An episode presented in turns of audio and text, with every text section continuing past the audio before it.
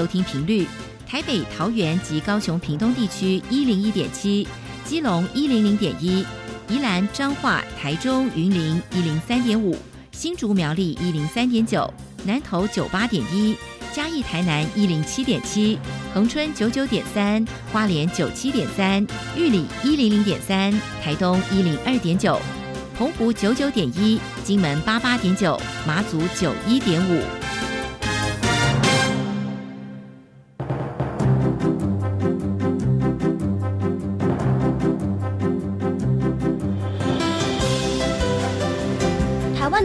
要怎么做才能使孩子面对未来的社会呢？当我们期待学习者改变的同时，也期待教师的教学方法跟着改变，家长的观念也一起改变，一起携手，协力同行。于林校长带您探索自发互动共好的十二年国教新课程，听见台湾教育的改变。欢迎收听《国教协作向前行》。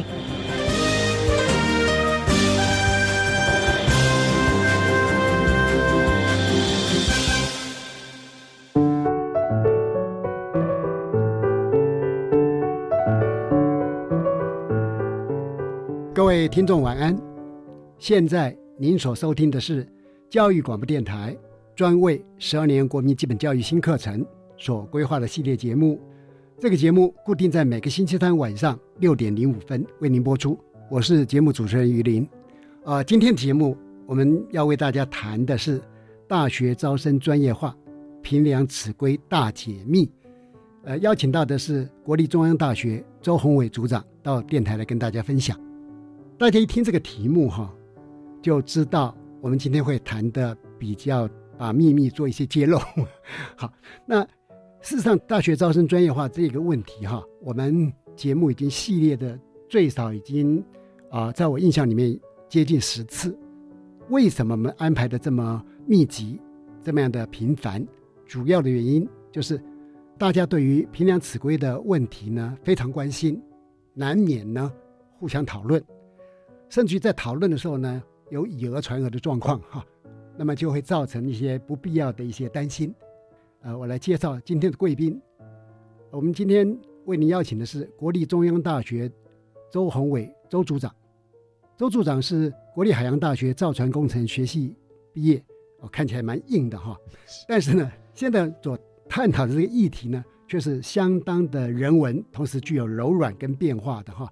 呃，我们邀请周组长，主要他是我们教育部大学招生专业化发展计划示范计划的协同主持人周宏伟组长，您好，主持人好，听众朋友大家好。好的，这个议题哈，相信呢，只要孩子目前在高中的或者在国中的，都非常非常的关切哈。我也经常被问到这样的议题哈，啊，但是呢，到底真相是什么？我们今天就要做一个大解密啊。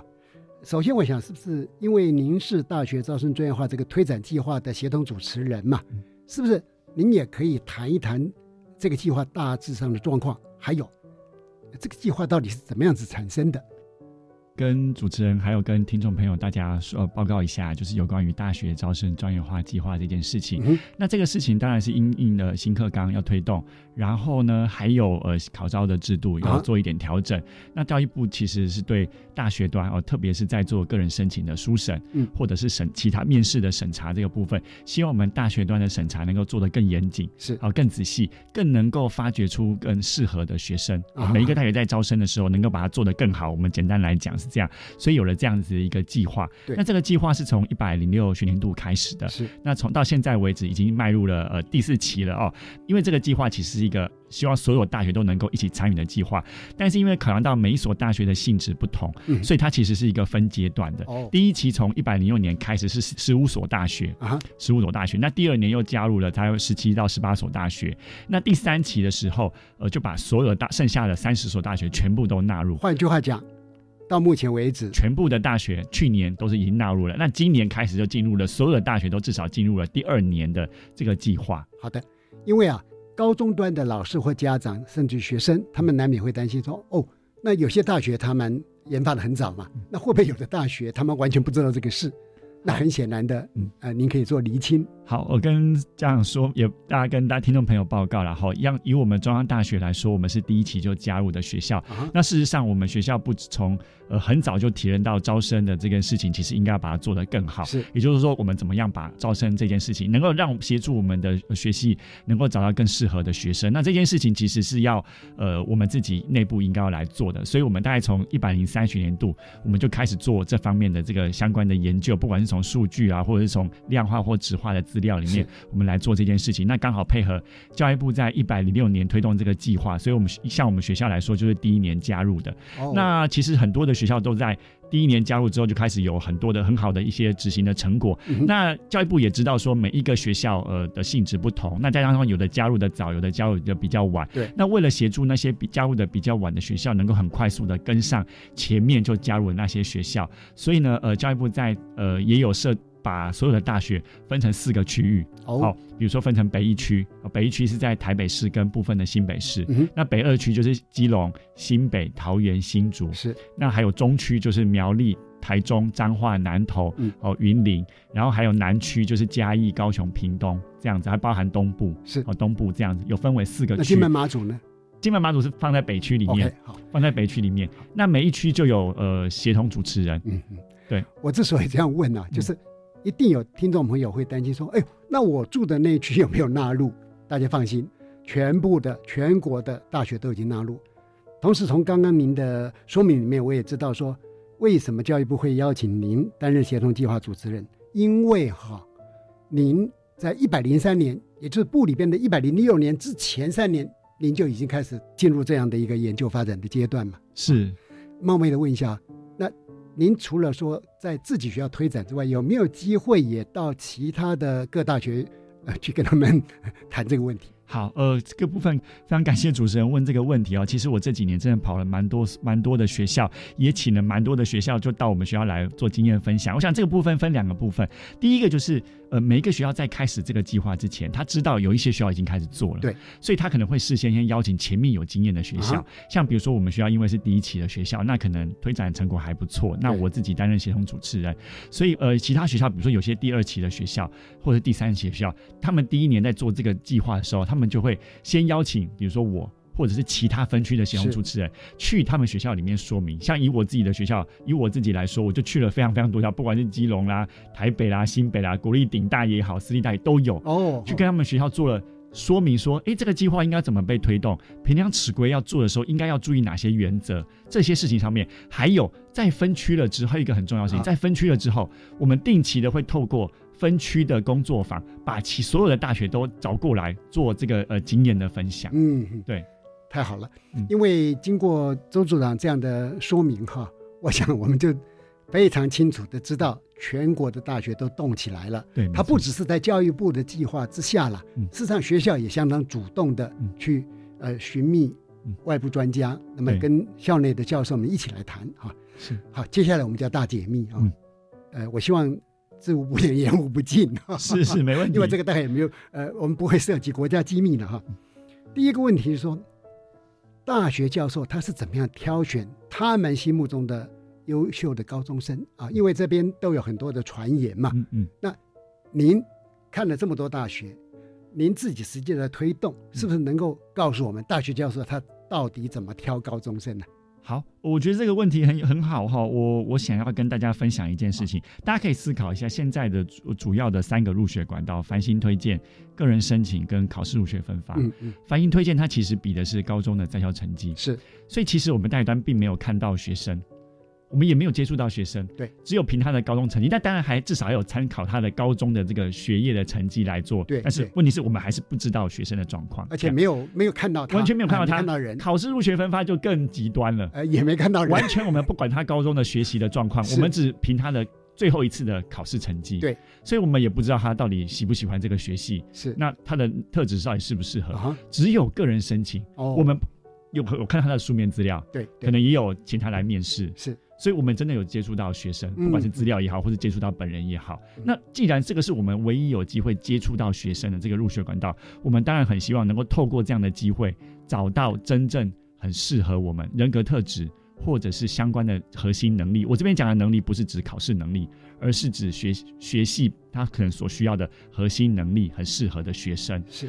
大家都以为我们要找的是学测成绩最高的学生，啊可是其实不是。嗯我要跟大家报告一件事情，很重要一个事情是，我们在做书审或在做面试的时候，大学老师是不知道学生的学测哎，成绩的。等等等等等等，我这边我 我要再做确认。对您说在做申请入学的时候，对，大学教授是看不到这个申请学生他的学测成绩，对，真的看不到吗？真的看不到。我跟各位，我跟所有的听众朋友，跟主也跟主持人报告，我可以再再讲一次，很更很严正啊的再做一次很大的我们很。严肃的全嗯全校的申请的学生，啊以我们学校来说，两千多个，啊，能够知道学生的学测成绩的只有两个人，第一个是个人申请的承办同仁，第二个是我。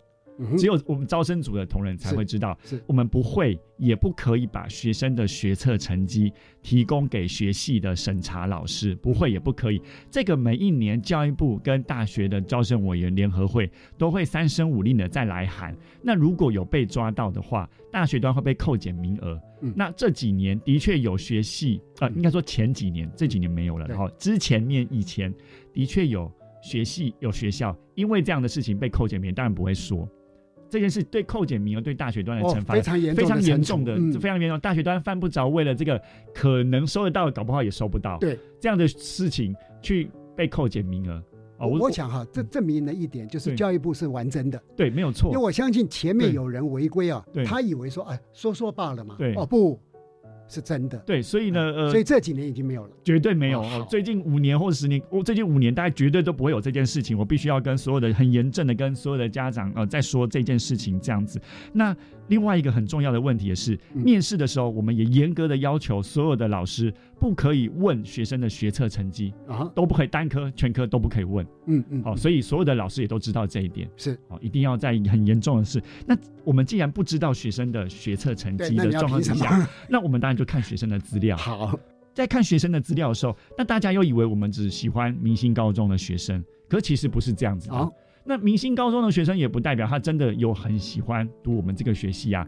对我们的老师来说，我刚刚前面有说，我们期待从学生的资料里面找到的是他真的很想要读我们的学系，对他的能力也适合读我们的学系哦。所以呢，我还是要讲，每一个学系都有他自己的能力跟所需要的能力跟特质，那我们就要从学生的资料里面去找到他到底有没有这样的能力跟特质。那既然是要找能力跟特质，证明有几张，嗯哼，你有几个参加的时数？对，哦，那你有几个那个干部的证明？我我举个例子，很大家都喜欢比这个，然后营队的参加有几次，啊对，多贵的这个就不是重点，是不是我参加的越贵越多，没有，呃，量越大越好没有。啊？不是，不是这样，干部很多张证明，也不代表你有沟通、领导、协调能力啊。如果我们的气管系是需要的学生人格特质，需要你有人际合作、沟通、领导、协调能力，可是你当了好几次班长，也不能够证明你有沟通、领导、协调能力啊。我开个玩笑讲，玩笑话讲对，，不一定的，你有市长证书，甚至有总统证书，我们也要看你有没有政绩啊。是你没有政绩，我们也不会觉得你是一个好的市长，有一个沟通领导、你协调能力啊。那既然是这样子，大家都知道这个这个道理的话，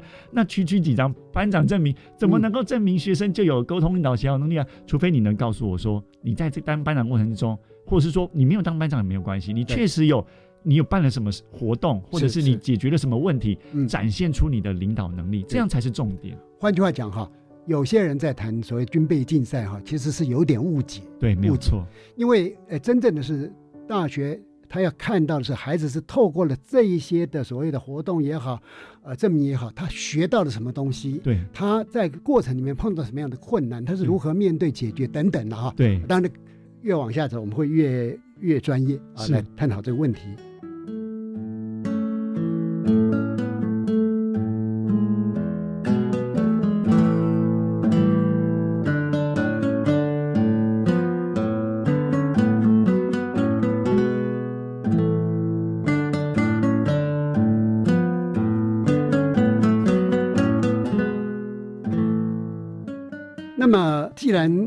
备竞赛跟数量这件事情，我们得到了一些舒缓的嘛哈，嗯那我们就要来请教。哎，目前大学呃推动招生专业化，它的目的跟方式，嗯呃，那么还是做一个简介。好，呃，我想推动招生专业化的目的，其实最大的目的就是，呃，这等于是对学校或者是对学系来说的一种自我苛责。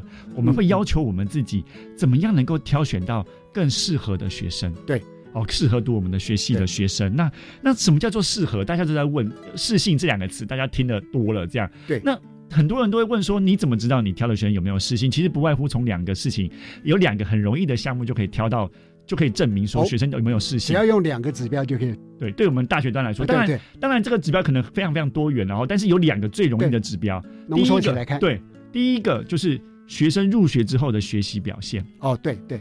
哦，就是他实际上他进入大学之后，他的学习表现怎么样？那学习表现当然有分为量化跟质化。量化的部分就是他的学业成绩，质化的部分可能就是他其他的非学业上面的表现，比如说他在学校里面的一些活动，是或者是甚至他参加对社会的影响力。有些学生也许有这样的本事。那另外一个就是他的就学稳定性，他会不会一下就休退转学？表示他是真的爱读这个系，没有错。他对能力跟性向、兴趣是跟他。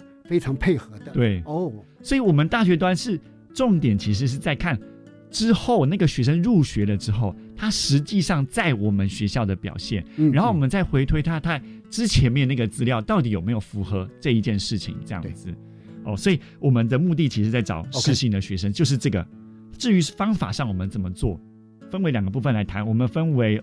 程序跟实质的部分，程序的部分，我们就是所谓的审查流程这件事情。上，我们在审查流程上面，我们会做的呃非常严谨。第一个，第一件事情是，我们会要求所有的学系哦，所有的学系在审查学生的书审资料的时候，至少要有三个以上的老师。是，以我们中央大学来说，是每一个学系平均是五个老师。啊，比如说我们的电机系是。八个老师来审查，里面甚至还有中研院的院士，是是院士一起来审查，所以我们绝对不是随随便便或者派年轻老师来审查，没有，我们是非常审慎的来审查，这是很负责任的，对，非常负责任的。那大家常常会说，哦，你们一个老师随随便便决定了学生甚至没有，我们至少是每一个学校每一个学系最少最少要有三个以上的老师，三个以上老师来审查。那审查的时候，我们要依照共同的评分的标准，就是评量尺规啊来评分。审查之前，老师们也要开公司会议。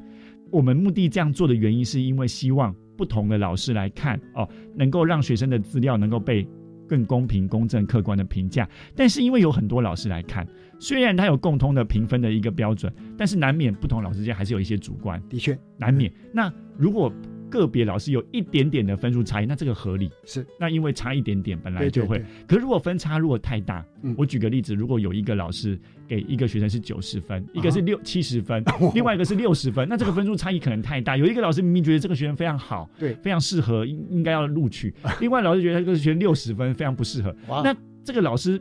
有同样的标准的状况底下，对，为什么不应该出现这种事情？过去大家没有同样的标准，老师们可能那比较正常，比较正常，对对。可是这不合理，对，只有我们有同样的标准。那在有同样的标准底下，那为什么分数还有落差这么大？那是不是哪边有出了状况？那这个时候我们会要求老师，你们要再重新讨论一次。对，哦，所以会有一个所谓的差分检核。那分数太大，其实我们不允许老师们。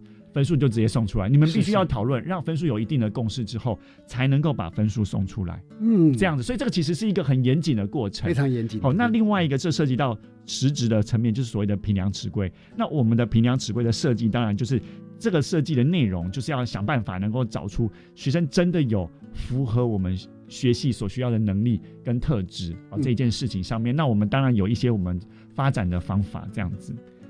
我每一次在思考这个问题的时候，我都很想把“适性”两个字再往前发展，因为在整个大学招生专业化的过程里面，我们看到的是希望得到适配，就是今天从学习的角度来讲，他挑选到非常符合这个学习发展需求，跟这个孩子呢，他就学稳定性很高的学生，嗯，所以这个孩子也一样，他在挑选学系，对。啊。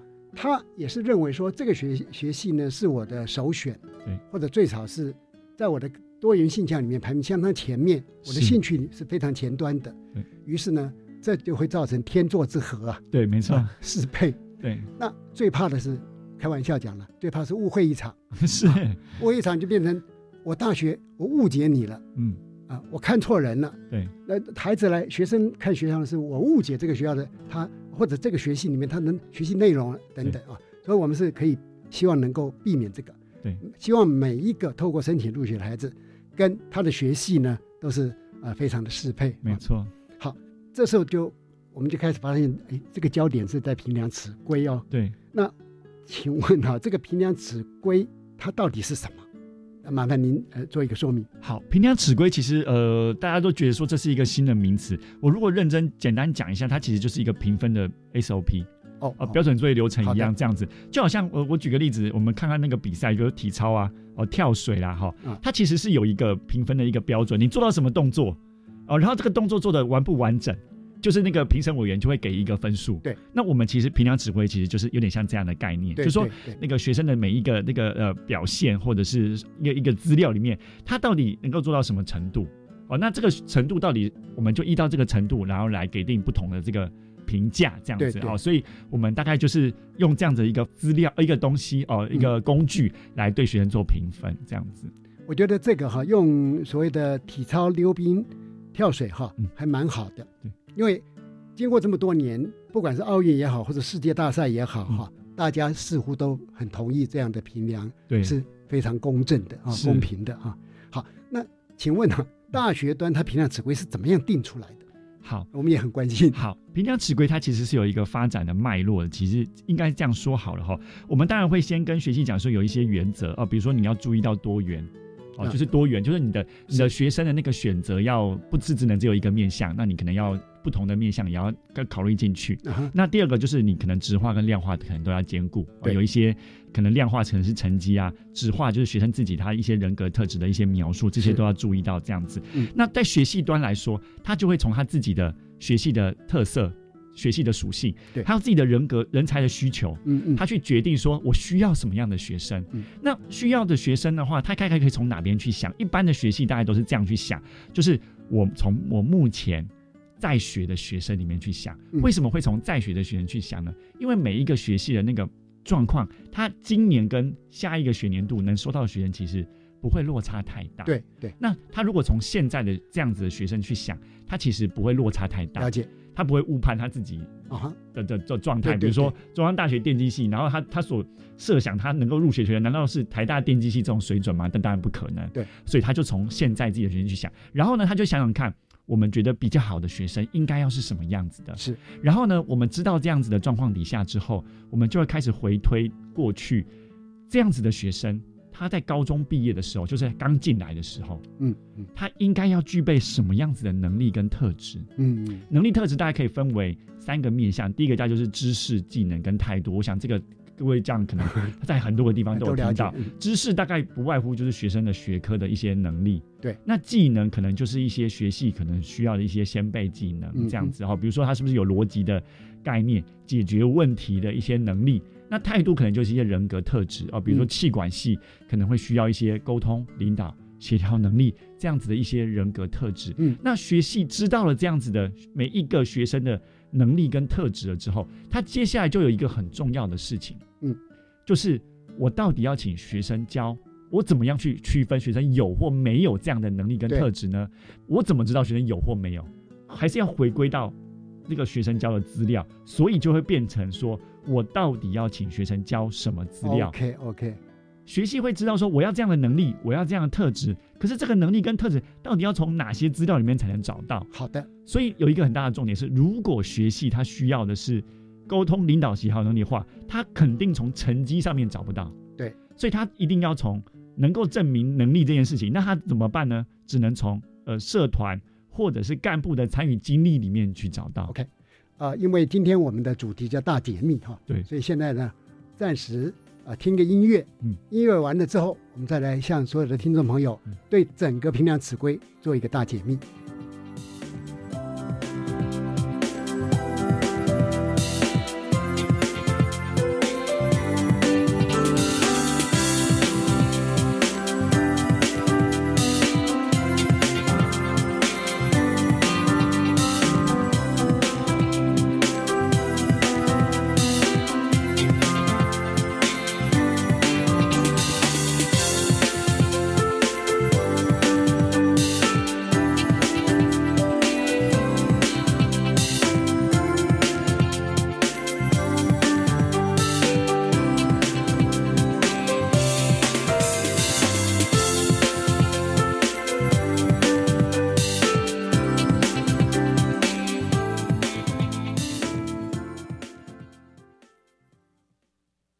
我是防疫医师苏伟如。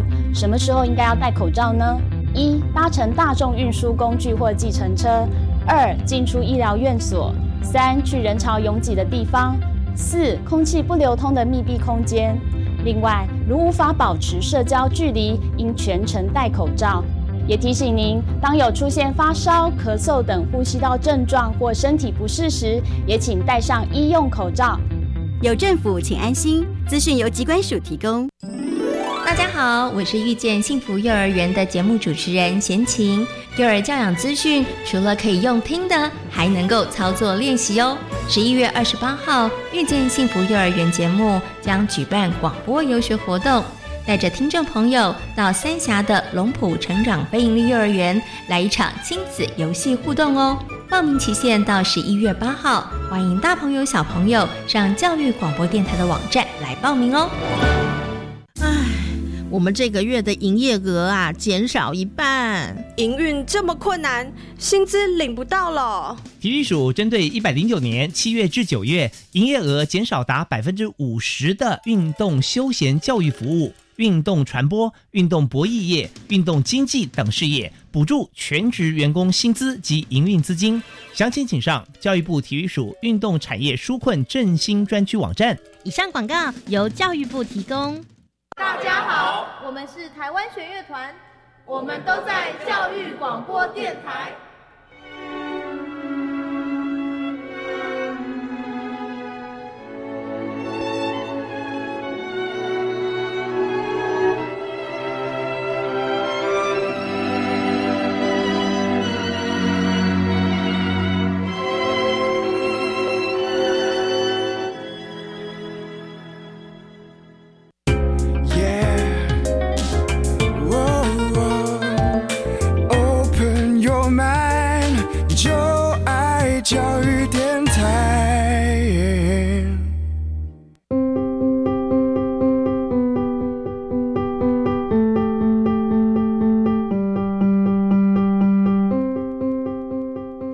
众好，现在您收听的节目是《国教协作向前行》。呃，我们今天探讨的题目呢是大学招生专业化，评量此规大解密。我们邀请到的是国立中央大学周宏伟组长。在前段节目的尾声呢，我们已经开始解密了啊。呃，现在呢，呃，我可能会问的更加的直接，比方说哈，在大学教授眼中。他们看到了学生送来的资料，他到底看到了什么样的东西？嗯，第二个呢，所谓的评量尺规是每个学系有一组评量尺规，还是每个学系它有好几组评量尺规？嗯，然后呢，用这个评量尺规看到的这么多资料，他到底是怎么去解读这个东西，怎样去计分？嗯，呃，今天麻烦周组长就呃给我们来个大解密。好。呃，也跟听众朋友报告了这我们大学段的评量智慧。刚刚前面我们有说，我们的发展脉络就是从学生的能力跟特质，然后我们在每个学期都要请学生交什么资料，才能够分辨出他到底有这样能力或特质没有这样子。那既然我们已经有。挑选了说这些资料里面可能可以分辨出学生有或没有，那我们就会学到收到学生这些项目不同项目的资料。也就是说，我们在看到学生的学习历程档案的时候，我们就会看到学生的这些资料。比如说，我们如果有勾了成绩，那我们就会看到学生的应该这样讲修课记录，我们就会看到学生修了哪些课，对，然后还有他的成绩怎么样，这样子的一个一个数位化的资料。那顺便跟跟所有的听众报告，我们未来我们在大学端看到的都是一个数位化的资料。我是数位的，不是在像以前的是个 PDF 档这样的资料哦。那学生自己写的自传。读书计划就是学习历程自述，那我们也会看到他学生自己上传的这样的一个档案。那学生交出来的作业跟作品、课程学习成果，我们也都会看得到。所以，我们就每一个项目、每一个项目，他会帮我们把每一个项目分好，是。然后我们大学老师就去点选，然后我们就去看到呃学生的这样的资料，我们就一个一个去点选，所以我们可以很轻松的就点到呃我们要看的学生有哪些资料哦。这个是在我们能看到的资料的这个部分。那第二个就是说，我们的大学。评量尺规的是怎么呃去运用？就说一个系是用很多组呢，还是用一个 组？对，就我刚前面讲了哦，每一个系它都会有自己所需要的那个能力跟特质。举例好了，我就举个例哈，我就用比较面向比较广泛的资管系来说好，因为它又有跨到管理，又有跨到资讯的部分。那对一个资管系的学系来说，哦，他可能会需要是第一个学生要有相对应的数理跟资讯能力，因为他必须要有资讯方面的一个学科。怎么怎么管理？没办法，没办法做资讯的，因为他可能自己也要写程式，也要会一点程式。那第二个，卡卡可能要有分析问题跟解决问题的能力，因为他有涉及到管理的部分。第三个，因为他有毕竟是管理，他必须要有人际合作跟沟通、领导、喜好能力。变成说他有前面两个，一个学科能力，一个解决问题的能力，另外一个就是一些人格特质。对，所以他就需要这三件事情了。那他需要这三件事情了之后，这三个就会他变成他的评分的面向。对，哦，评分的面向里面这三个不同的东西，当然里面就有不同的评分的一个标准跟原则。所以这三个面向里面就有自己他不同的一个评分的叙述。我来帮学生问一下，嗯，也就是说。呃，系里边会告诉孩子说，你来申请我们系，嗯，你要提供下列资料，对啊，A、B、C、D 等等，对，这个资料呢就会进到大学所看得到的资料夹里面，对于是教授们可以按照学系的评量尺规，嗯，假设以刚刚的例子有三个面向，对，他就把这些 A、B、C、D、E 这些资料逐项的去解读，对，去分布到三个面向里边，对。那这时候每一个面向他都要给成绩喽。啊，好，我这里来说明一下，这里其实是很多人呃很不容易理解，而且又很关心。对对对，以为我们是每一个项目都打分，每一个资料的项目都打分，就比如说修课记录打一个分数，作业跟作品打一个分数，多元表现也打分数，甚至多元表现里面我们可能有勾一些竞赛啊，或者是检定证照，连竞赛也要打一个分数，检定证照也给打分数，所以就会变成好像是军备竞赛，没有竞赛你就少一个分数。好，他们就会以为这样觉得，但其实我们不是这个样子，不是这样子。对。这一点我觉得非常重要，因为我也是在外面呢听到很多所谓的传言。对，今天有您这样的厘清之后，我们知道这个军备竞赛其实是一个迷失，对，而不是真实。你们看到资料，也不是真实大学教授用那个平量尺规。去做评分，对这个部分就麻烦您再说一次。好，我举个例子，我就用刚刚资管系的例子。当我们资管系认为学生要有数理跟资讯能力这件事情的时候，那他到底要怎么样找到学生到底有没有去辨别学生有或没有？他可以从好几个学生交的资料里面去看。第一个，他可以从学生的高中的在校成绩。是他如果觉得说，比如说数总成绩很好。总成绩很好的话，他他每一科都很好，相对来说数学啊、英文啊，哈，这个资讯方面通通好，通通好，那就没有问题啊，可以证明学生数学跟资讯的能力都很好，这都没有问题。好，可是不是每一个学生这些能力都很好。对，那假设有一个学生这个成绩不是那么好话，怎么办？难道他的第一个数理跟资讯能力成绩就一定不好吗？不是这样子的。对我们大学老师来说，能够证明学生的数理跟资讯能力还有别的面向啊，比如说他在多元表现里面他有勾竞赛，哦，比如说这个学生如果他成绩不是那么好。高中成绩不是那么好，可是他在外面有参加很多数理或资讯方面的竞赛，得到好成绩，一样也可以证明这个学生有数理跟资讯技术能力。嗯，或者是说他如果有参加检定啊，比如说现在最流行的所谓的 A B C S，对对，大学城市先修能力的检定，对对对，他如果他在这个检定里面有好成绩，是不是一样也可以证明他有资讯能力？当然也可以啊。对，所以对我们大学端来说，我们为什么要勾那个多元表现里面的竞赛跟检定证照这两个东西？是因为。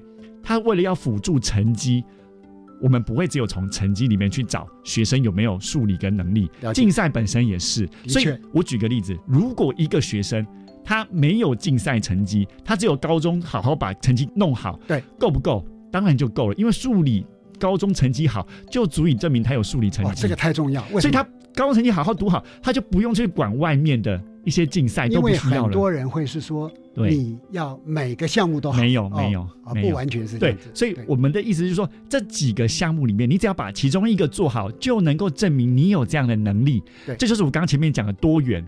OK，我们不是要多项，而是要多元。好，对，因为有些学生是高中很会考试，很会准备小考，他平时成绩弄得很好。对，所以高中成绩。有些学生其实不是，他可能是很会参加竞赛。对，呃，或者有些学生很会做研究，很会做作品啊，是这样子的。好，所以我们过去曾经看过一个学生，他完全没有参加任何的校外活动，好，可是他他在高中有做了一个很好的作品，好，就他做了一个自己的实验，是，然后呢，他就把这个实验的这个这个成果附上来，然后呢，最后就他这个书审资料得到非常高分，嗯，然后呢，结果这个学生入学之后，其实成绩非常好，他去年刚毕业，他后来研究所真是上了清华大学的化学系的硕士班，嗯，就像这样子的例子。这就是一个很棒的例子。对也就是说，学系它运用发展非常好的评量尺规，这个评量尺规其实相当的有鉴别度，对，也有可信度。是，因为它的证明就是孩子进来，他喜欢读这个学系，对，而且认真的读，对表现也不错。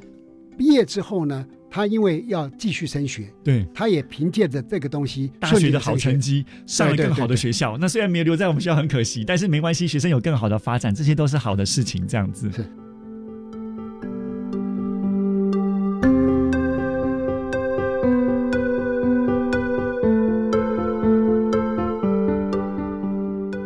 那哎，您有没有还需要再举一个例子？好，刚刚讲的是呃资管系嘛，啊我可以举别的例子，比如说有一些社会系或者是一些呃心理系，他可能需要一些对社会议题的关怀啊，他需要学生有对社会议题或对弱势的关怀的时候，那他到底可以从哪些资料里面去找到学生有没有这样的东西？嗯，那他成成绩一定不行。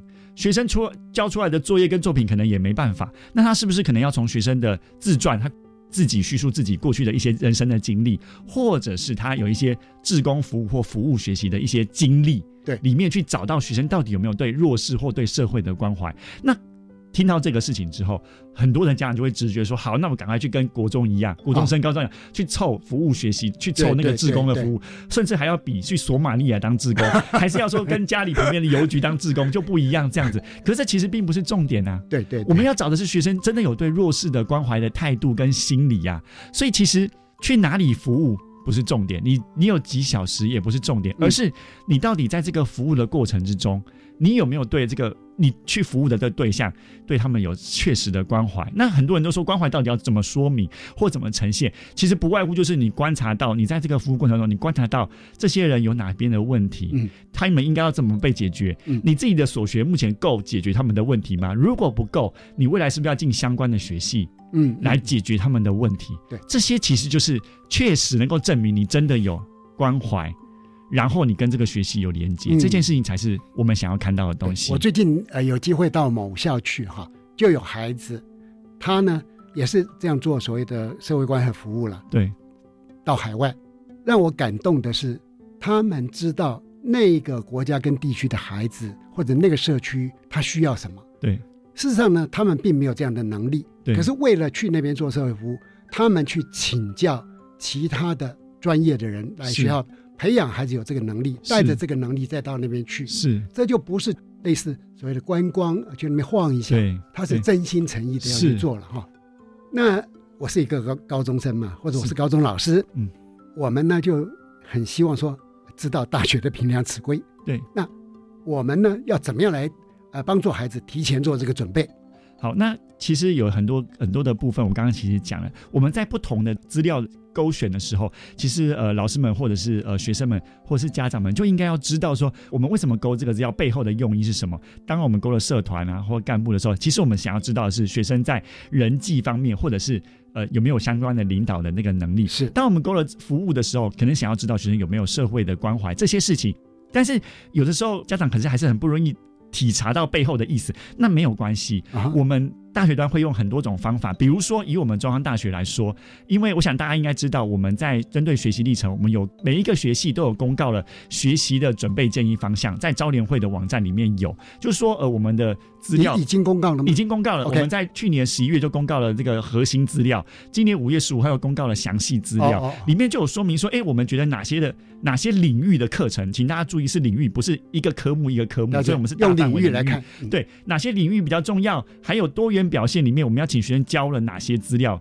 哦，我刚刚前面讲了，教哪些资料是我们觉得说从这些资料可以区分出学生有没有那样的特质或能力嘛？好，所以不是累积证照那件事情这样，不是累积证。我们刚刚前面一直在提这样子的，对可是因为大家还是不能，有时候还是不能理解它背后代表的是什么的能力跟意涵。那没有关系，以我们中央大学来说，我们在详细资料的地方，其实我们都有说明，我们已经有在哦特别说明了说，我们针对这些资料，我们看重的重点是什么啊？那我们想要看看，我们需要的是哪些怎么样的资料，然后我们审查的重点是什么？比如说，我们每一个系都有说明，我们的修课记录，我们不强调学生的修课数量，也就是说，学生学分数多少不是重点，对，而是学生到底有没有从这些课里面学到东西。哦我举个例子，很简单的例子，有一个学生他他为了要申请电机系，他把数学、物理、化学修了四十个四十学分，哦，修好修满，哦，这个学校能开出的四十，他全部都修完了，是是是，好，可是他的平均成绩只有六十分，嗯，他修了什么都没学到。对，另外一个学生他高二的时候还没有定向，他高三才生涯才定向，他高三，因为他高三才转组，转到想要读电机系的那一个那一个群组。啊，结果他学生学分只剩下二十学分，对。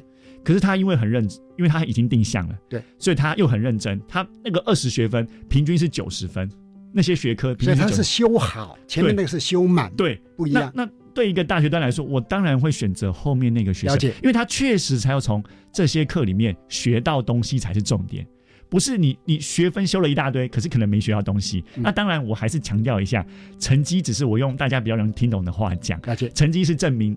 学生能力的一种方法，这样，所以我的意思说，我们不会强调修课的学分数，而是学生到底有没有从这门课里面学到东西。那多元表现也是一样，我们会以校内的为优先，而且我们要重视的是你的心得、跟你的收获，还有跟学习的连接，而不是你的证明数的多寡。所以，我们每一个系都有特别的说明。好的，因为我们都知道说一零八课纲的推动啊，嗯，高中学习历程档案跟平量尺规有一定的关联哈，这个我们就大家都了解。那是不是您也能够对于学生？怎么样去准备学习历程这件事情，给我们的同学们做一些建议。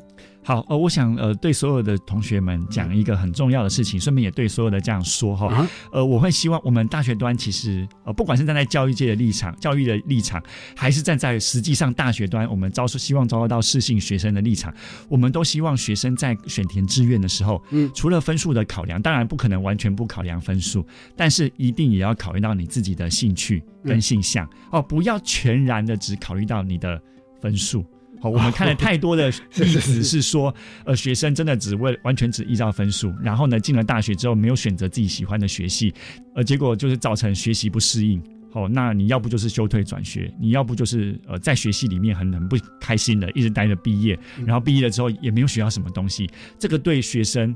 对大学来说，其实都是一种浪费，我觉得非常可惜。所以我会希望学生在高中三年，国中升高中也许还没有机会，国中的时候也许还没有机会，但在高中的时候，你希望，因为你未来你进入大学，你是不是进？我还是要提醒大家，你进入到大学，不是进入中央大学，不是进入清华大学，也不是进入台湾大学，而是你是进入中央大学的大气科学系，清华大学的资讯工程学系，对，台大的物理系。师大的教育系是学系，而不是那个大学，所以你必须要对那个领域你要清楚，你要清楚。所以我会希望所有的高中生，除了在高中的时候学科的累积之外，呃，学习之外，还有生涯的探索非常重要。那生涯探索的事情会记录在你的学习历程档案里面。那高一的时候你可以慢慢的探索，高二的时候再。归纳高三再定向都没有关系，这样子啊，因为我们知道周宏伟组长对于这个议题非常熟悉，而且呃研究的非常透彻哈，是不是？您用一分钟为我们今天的访问做一个总结，或者给我们做建议？呃，我会希望所有的学生，因为招联会已经公告了那个每一个学系的学习准备建议方向，大家都可以去看，然后对你目标的学系有一大致上的了解。我们中央大学特别在每一个学系里面的那个说明里面，都有说明了我们在每一个项目里面哈，我们审查的方向跟重点是什么。好，让大家知道说，呃，我们来看资料是怎么看的。我们不是强调数量，而是强调那个资料的内涵这件事情。那最后一个还有一个很大的重点是，如果大家还是觉得说，呃，很不容易思考的话，不容易知道怎么准备的话，就是我们在中央大学的招生组的网页也有，呃，每一个学系的审查重点跟准备指引。我们有具体的问题来让学生知道说，怎么样准备这个自己的资料，这样子。好的，今天非常感谢。钟宏伟组长到电台来跟大家分享。接着，请您收听由白天主持的小单元课纲交流道。老师、同学、家长们请注意，关于十二年国教新课纲的疑难问题与解答，都在课纲交流道。大家好，我是白天，邀请到的是大学入学考试中心的副主任黄翠娟博士，以及大考中心的。翁群平研究员，大家好，大家好。其实新课纲呢，在自然科学领域呢，有一项新的变革哦，在普通高中都有一门的这个必修的课程哦。我们今天的题目呢，跟大学入学测验呢，考不考自然科学的探究与实作有很大的关系哦。那么，首先请我们的黄翠娟博士来跟我们分享。在一零八的课纲当中呢，自然科学领域必修当中有一个探究与实作。因为没有固定的教材，所以其实也有很多老师问我们说：“那我们要怎么命题？”对，怎么命题呢？是 命题是依据课纲的。好，所以我们也很认真的看了自然领纲里面他所强调的探究与实作。嗯，根据领纲里面，它的重点是分为探究跟实作两个部分。探究的学习内容比较着重在科学的探究历程，譬如说是发现问题、规划研究、论证建模、表达分享四个项目。在实作的学习内容里面呢，就是比较是实际操作的活动，好，像是观察、测量、资料搜集、分析、归纳等等。所以在设计上呢，它主要是培养学生发现问题、认识问题，然后解决问题、提出结论。所以我们在命题上就会尽量的评量考生给一个情境问题，嗯，哦，然后他运用这个学科知识的探究的能力。那我们的情境可能包括日常生活了、学术探究或者是实验活动等等。嗯，是不是请我们的？翁群平研究员来帮我们进一步说明探究与实作这个试题的测验的重点在哪里呢？在自然科学领纲里面，他有强调一句话，他就希望大家以实作的过程来培养学生的探究能力。所以说，探究的部分就是我们的测验重点。嗯，那我要提醒一下，说刚刚提到的实作，它不单单只是在指实验室里面的器材的操作而已。这样的实作其实是可以在生活中对大自然的观察以及量测等等，也都算是实作的一部分。嗯，那我们刚刚提到说，探究能力它其实有分四。四个部分，第一个是发现问题，第二个是规划研究，第三是论证与建模，第四个是表达与分享。那我分别针对这四个稍微讲述一下。好，发现问题的部分就是希望学生在探究科学，第一步就是要观察跟发现问题，问问题。所以他考察学生能不能就有阅读文本，从题目给予的讯息中进行讯息的搜寻，以定定跟形成问题。针对第二个规划研究的部分呢，则希望在形成问题之后呢，下一步必须规划出可进行探究的实验。所以，我们需要考察学生能不能依据文本寻找合适的变因或条件，拟定有效的研究计划。嗯，第三，论证与建模部分的话，则希望进行。完整的探究实验过程中，要懂得分析并解释结果数据，也就是进行证据的呈现，或者是资料的解释跟推理，并提出结论跟解决方案，这是属于论证跟建模。最后呢，得到这些结果之后呢，我们则希望学生他要懂得表达跟分享。所以，探究与实作的精神不仅仅是培养学生的实作能力，也是强调他的分享跟沟通。所以，我们是希望学生在探究的过程中，可以去评价、审视探究背后的意义。所以，也希望考察学生能在理解文本意涵跟转换资料之后呢，可以做出科学性的陈述，然后也能依据作答。同学们在这个把结论推出来之后啊，还有就是你的论述啊、表达和分享也是蛮重要的哦。补充一下，好，学生可能对刚刚提到的四个重点方向不是那么的清楚。其实高中老师他们有所谓的参考的资料，就是自然科学领域的课程手册。同学们也可以试着去上网搜寻课程手册，跟国教院就可以找到相关的资料。它在里面有一个部分，就是说它会提到自然科学与实作的教学单元案例。透过这样子的案例，学生们就会知道说，在探究与实作的过程中，我可以在生活中怎么去落实。嗯哼，比如说，他可能会建议去观察住家附近如果有河流，去观察上中下游它有什么样的差异，比如说它的沉积物的差异、流速的差异，那这样就是去发现问题。那下一步的话，怎么进行规划研究？其实手册里面都略有提及。嗯，那这个部分可以提供给学生们做参考。是。那我们要请教黄翠娟副主任了。虽然学生职考有考过这个实验相关的问题哦，可是探究与实作毕竟它是新课纲要强调的嘛。大考中心有没有公布一些可以让各界参考的试题的范例呢？针对一一一以后的学测和分科测验，嗯，呃，大考中心都已经公布了相关的讯息，包括考试说明。考试说明里头会呈现测验目标，还有考试的内容，以及一些试题的举例，所以大家都可以上去看。那另外呢，在今年的一月有公布了未来学测的参考试卷，所以大家可以去看学测自然考科的参考试卷，嗯，也公布了分科测验的物理、化学跟生物的。参考试卷，大家也可以去看看，说在一整卷里面，我们怎么样去命这个所谓探究与实作的相关的一些试题。没错。那还有，我们其实针对首次的一零八的考生，就现在刚升高二这些同学啊，我们办了一个试办考试。是。那试办考试呢，自然考科里面也有一些探究与实作的题目。那这个试办考试的试题也都公布在网上，嗯，所以大家都可以来参阅。对。所以刚刚我们副主任提醒大家，就可以上网浏览下载，重要是还可以下载哦。可以，而且因为在一一一的大考里面，我们有增加一个叫混合题型，是。因应混合题型设计了新式的答题卷。所以我们所有公布的参考试卷跟示范考试的题目都搭配着公布了答题卷，所以大家一并下载，对，然后练习作答。是，所以自然领域的考科呢，有物理、化学和生物啊，大家就不要觉得说，哎呀，好像我不知道方向。你只要去参考以前的题型，然后上网浏览之后，继续把它下载，你就可以有一些方向了哦。是是是，对，还有包括地球科学，嗯嗯嗯，是。最后呢，我们请这个王翠娟副主任。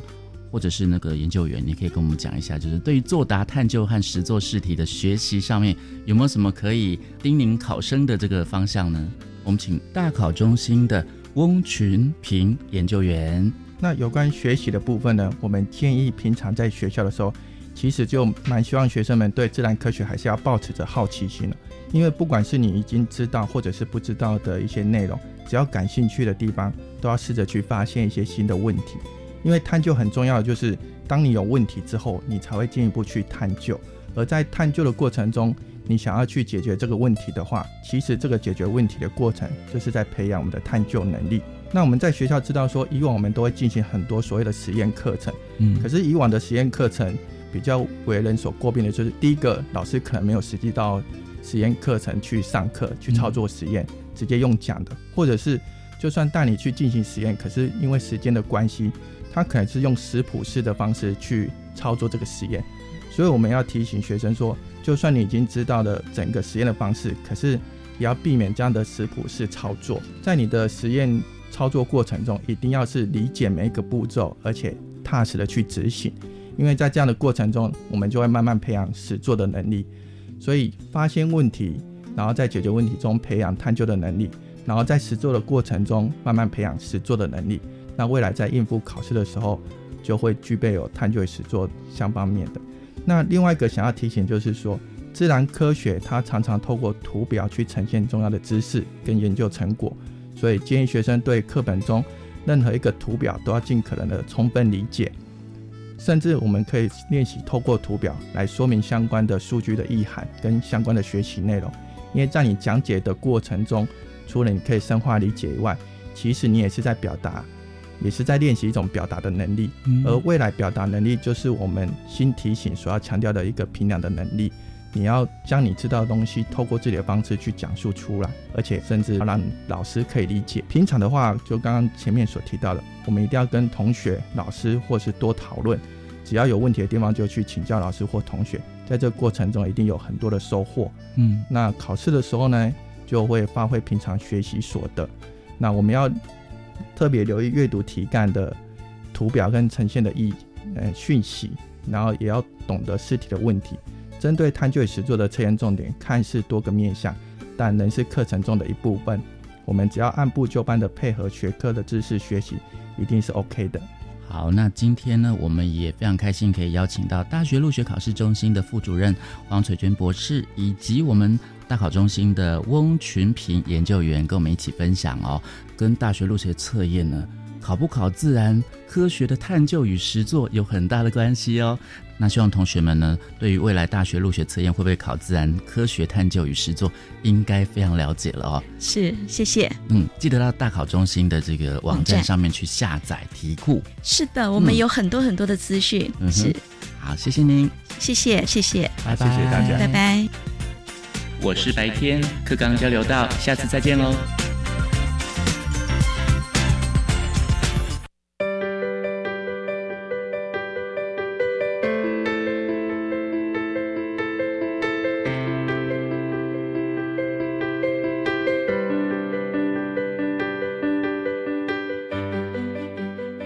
各位听众，国教协作向前行这个节目。在每个星期三晚上六点零五分播出。下星期三将由本节目另一位主持人谢若兰老师为您服务。下一集我们会为您介绍了解学习历程档案及如何准备。欢迎您再次准时收听，晚安。